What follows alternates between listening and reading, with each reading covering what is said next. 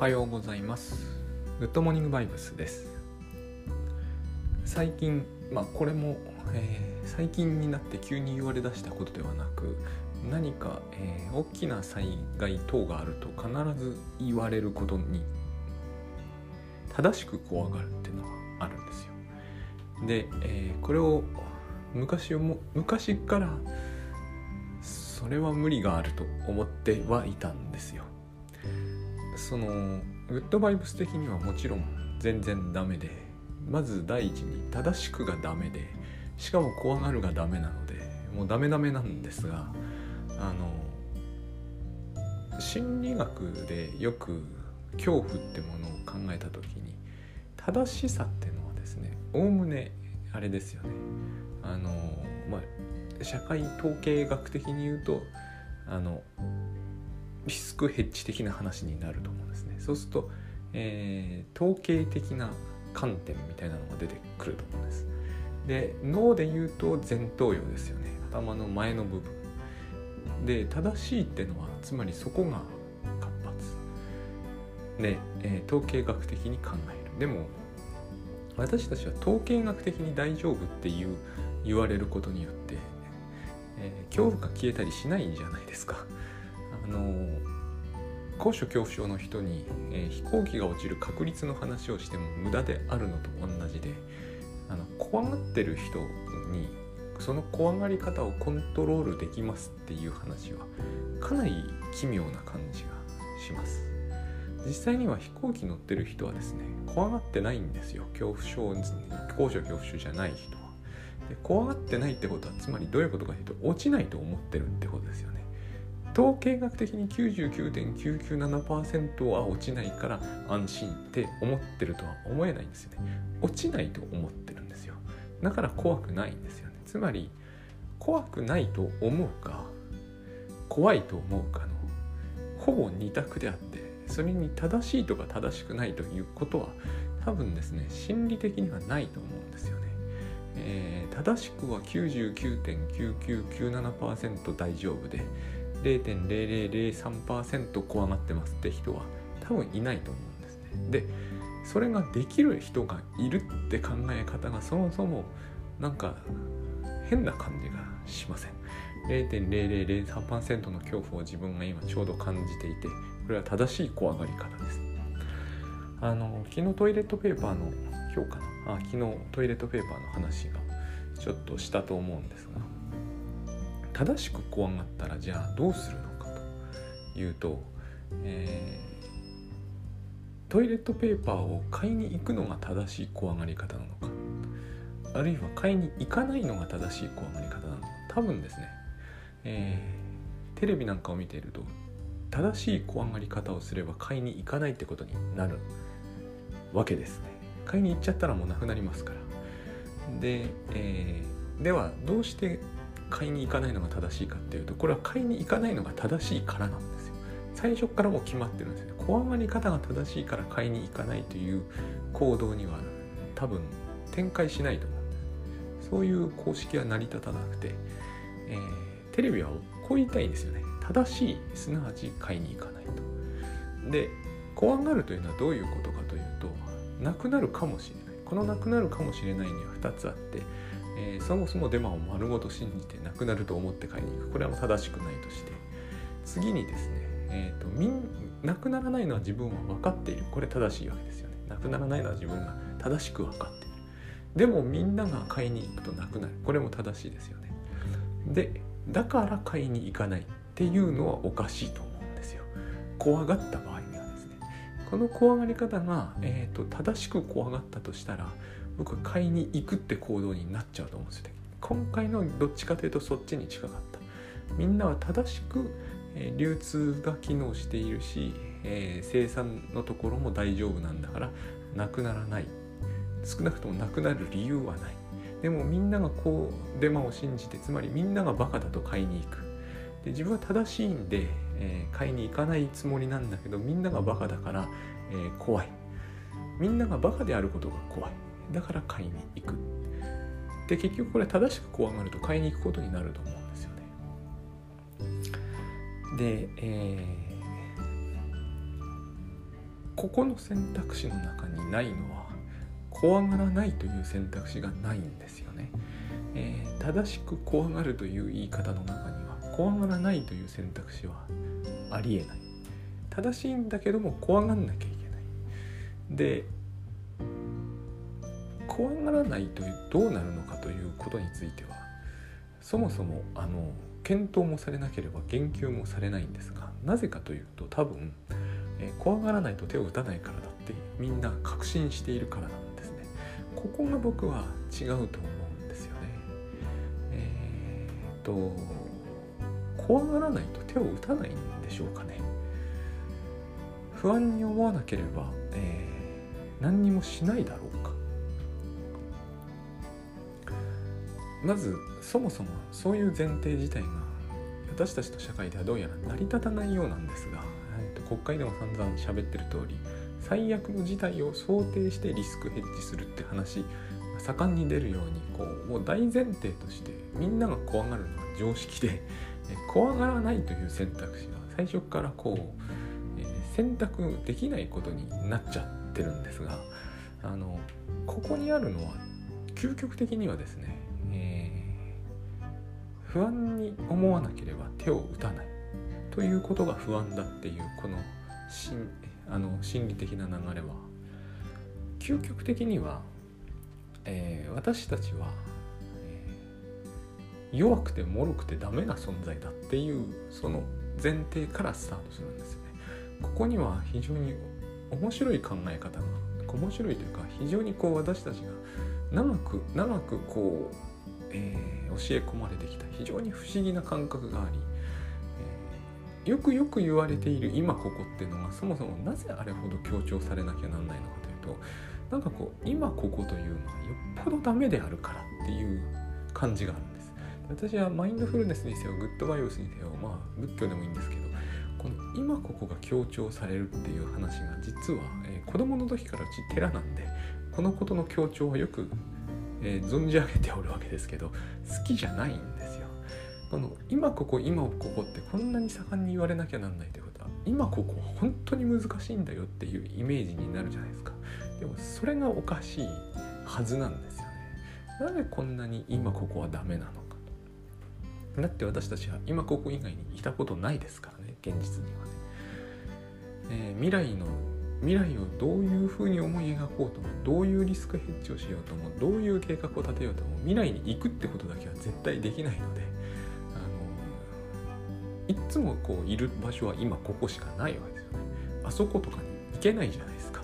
行った時にはもうそこはここになっちゃってるんで。でこれがダメだってことは未来英語ダメだし生まれた時からダメだしもちろん今もダメなんですよね。この考え方が常識だとされているこの感じが異常だと思いません。あの例えば今ってのは現在ですけど現在時世ですけど現在時世がダメであれば、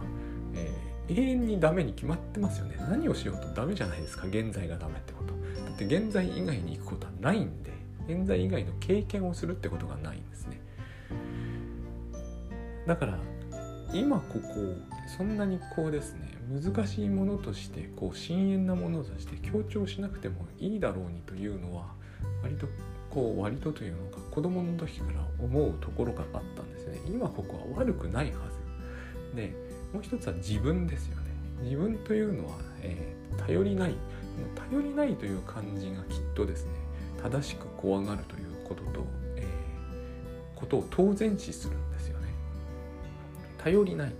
つまり、えー無防備に外に行くと、えー、悪いウイルスにやられる。これはもう絶対やられる。あのそういうところに行って汚いものを触るとやられる。もう絶対やられる。とても弱い。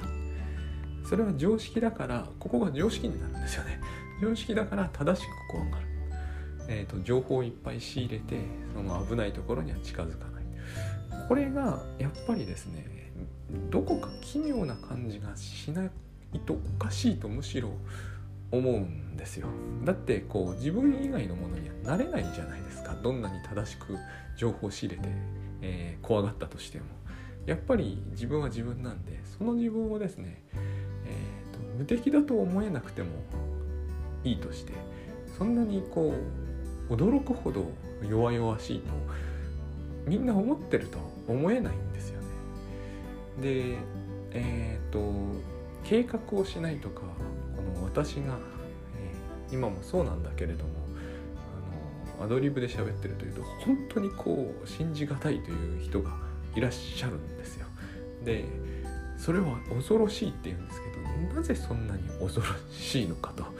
えーと、実に全く全然恐ろしいことはないはずなんですよ。僕はここで一人で喋ってるだけなんで、えー、うまくいかなかったらやめればいいわけで。やめればいいのにあのやめるとこう取り直しが発生したりするっていうんですけど取り直しが発生するののどこに恐ろしさがあるのか、えーとまあ、時間がもったいないっていう話になるんでしょうけれどもそんなにですね、現在がダメで、今もダメであ今と現在同じだね今も今がダメで、ここがダメで自分がダメなのに時間ばっかりもったいながって何をしようというのかが不思議じゃないです。あの時間をぐっとこう押しすあの抑えれば、えー、違う今ここに行けるわけですよ。えー、今一生懸命録画を撮りとあのポッドキャストを撮って、えー、手戻りも発生しないようにして計画をがっちり立てておいて一発撮りできるようにしておけば十数分空くと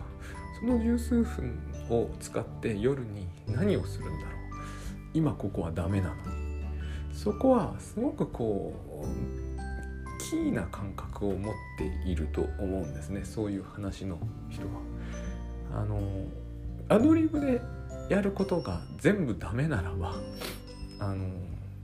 いつだって大体の場合においてはダメだと思うんですよ。全部を計画しておけば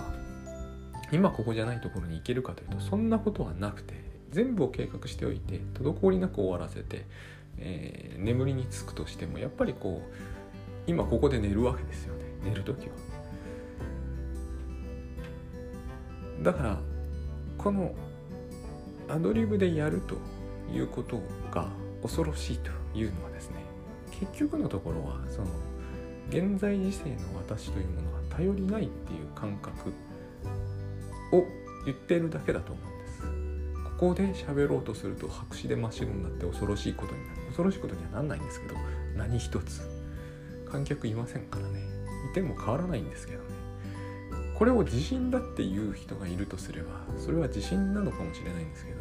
私はどうしてもこれが自信だとは思えないんですよね。これはつまり、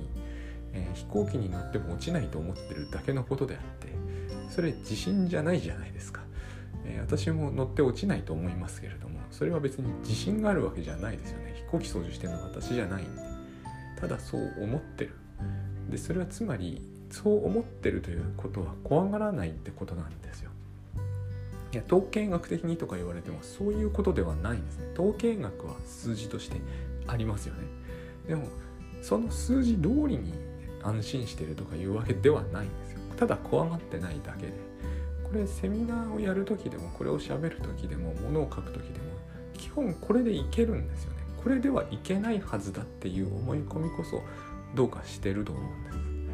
現に私はこう110回目にこれなるけれども110回以上になるけれども毎回そうですから。で、100, 100回やれたからやれやれるっていうわけじゃないんですよ。1回目からやれるんで、1回目は計画を立てたけど100回目は慣れてきたから立てないとかいうわけじゃないんですよ。でこれをやれないと思う根拠は何もないんですよね。過去やれてきたからやれるんではないんですよ。怖がらなければやれるんです。で怖がらないということがそんなに難しいことのはずはない。つまりそれは今現在の時世に生きるということが退屈であったり不安であったり面倒であったりする理由はないはずなんです。もし現在時世が退屈であったり不安であるということが絶対なら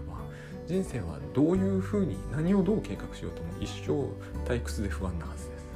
現在時世の連続でしかないですから。で自分というものがそこまで頼りないものであれば、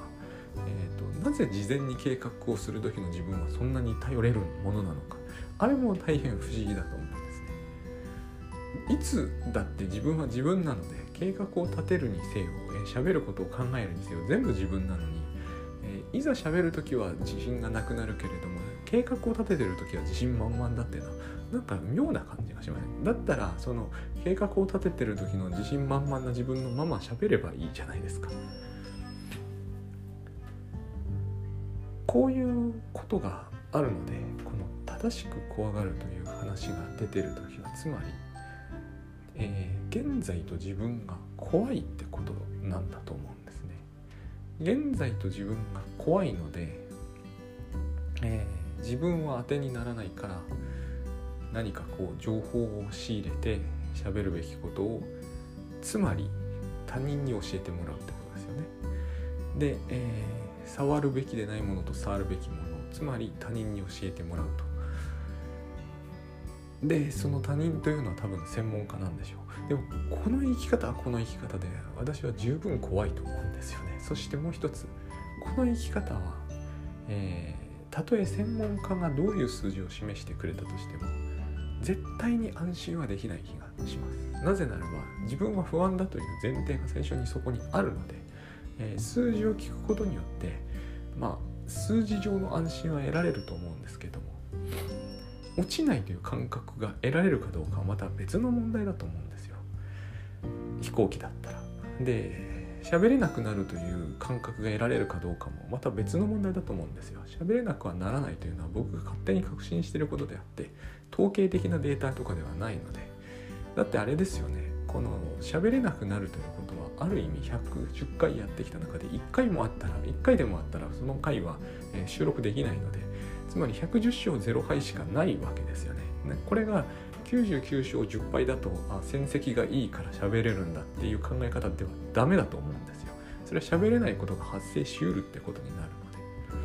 これはもうセミナーだろうと。セミナーに行ってえっ、ー、とあのなんかシュールな現代芸術じゃないんで2時間黙ってますってわけには私の場合はいきませんから。そういうことは1回もあっちゃいけないですよね。結局全勝じゃなきゃいけなくて。で全勝でいけますっていう感覚を持ってなかったらですねこの全勝でいけますっていうのは専門的に見るとアホっぽいんですよ。この世の中の不思議なからくりとしてですね98.6%とかじゃないとダメなんです100%っておかしいんですよね。でも現実にやることっていうのは100%じゃなきゃどうしようもないことっていっぱいあるんで私があのタスクシュートを使っているからといってですねあの過去のデータをもとにして未来を立てれば正しく振る舞えるとか安心できるとかいう愚かしいと思うんですよね。例えば食事について考えれば一発で私は今日も食事しますが食事などというのはですね100勝0敗に決まってるじゃないですか。あの98.6%朝食を食べるのに成功しましたなんてなダメですよね。これを突然原稿にだけ適用しちゃダメだと思うんですね。あの98.6%は非常にこう専門家的にはかっこいいかもしれませんけれども大体私たちは100%できるはずのことをやるんだと思うんです。でその時は統計学じゃないと思うんですよね。朝食準備もそうですよ。たまには失敗するっていうのは認められないですよね。原則的には。娘が学校に送るというのに。娘がたまに風邪をひくっていうのはそれはありなんですけどね。だからこの現在時世の自分というものには怖がっていてはおかしいと思う。それが 0. 何パーセントとか1.8%とかであって正しく怖がっていちゃダメだと思うんですよ。現に私は朝食作るのに正しく怖がってるのと思ったら絶対ないです。絶対作れると思ってる。それは確かに脳の障害とかが起きてできなくなるってことはありえますけれどもそれはまた全然別の話で基本的には絶対できると思うことをやってるわけです。で絶対できると思うことを、えーと、怖がらずにやるというのは決してですねそうしなければそれをするのを怠るということにはならないんですよね。で現に、えーとこれをやらない不安って私は何もないです。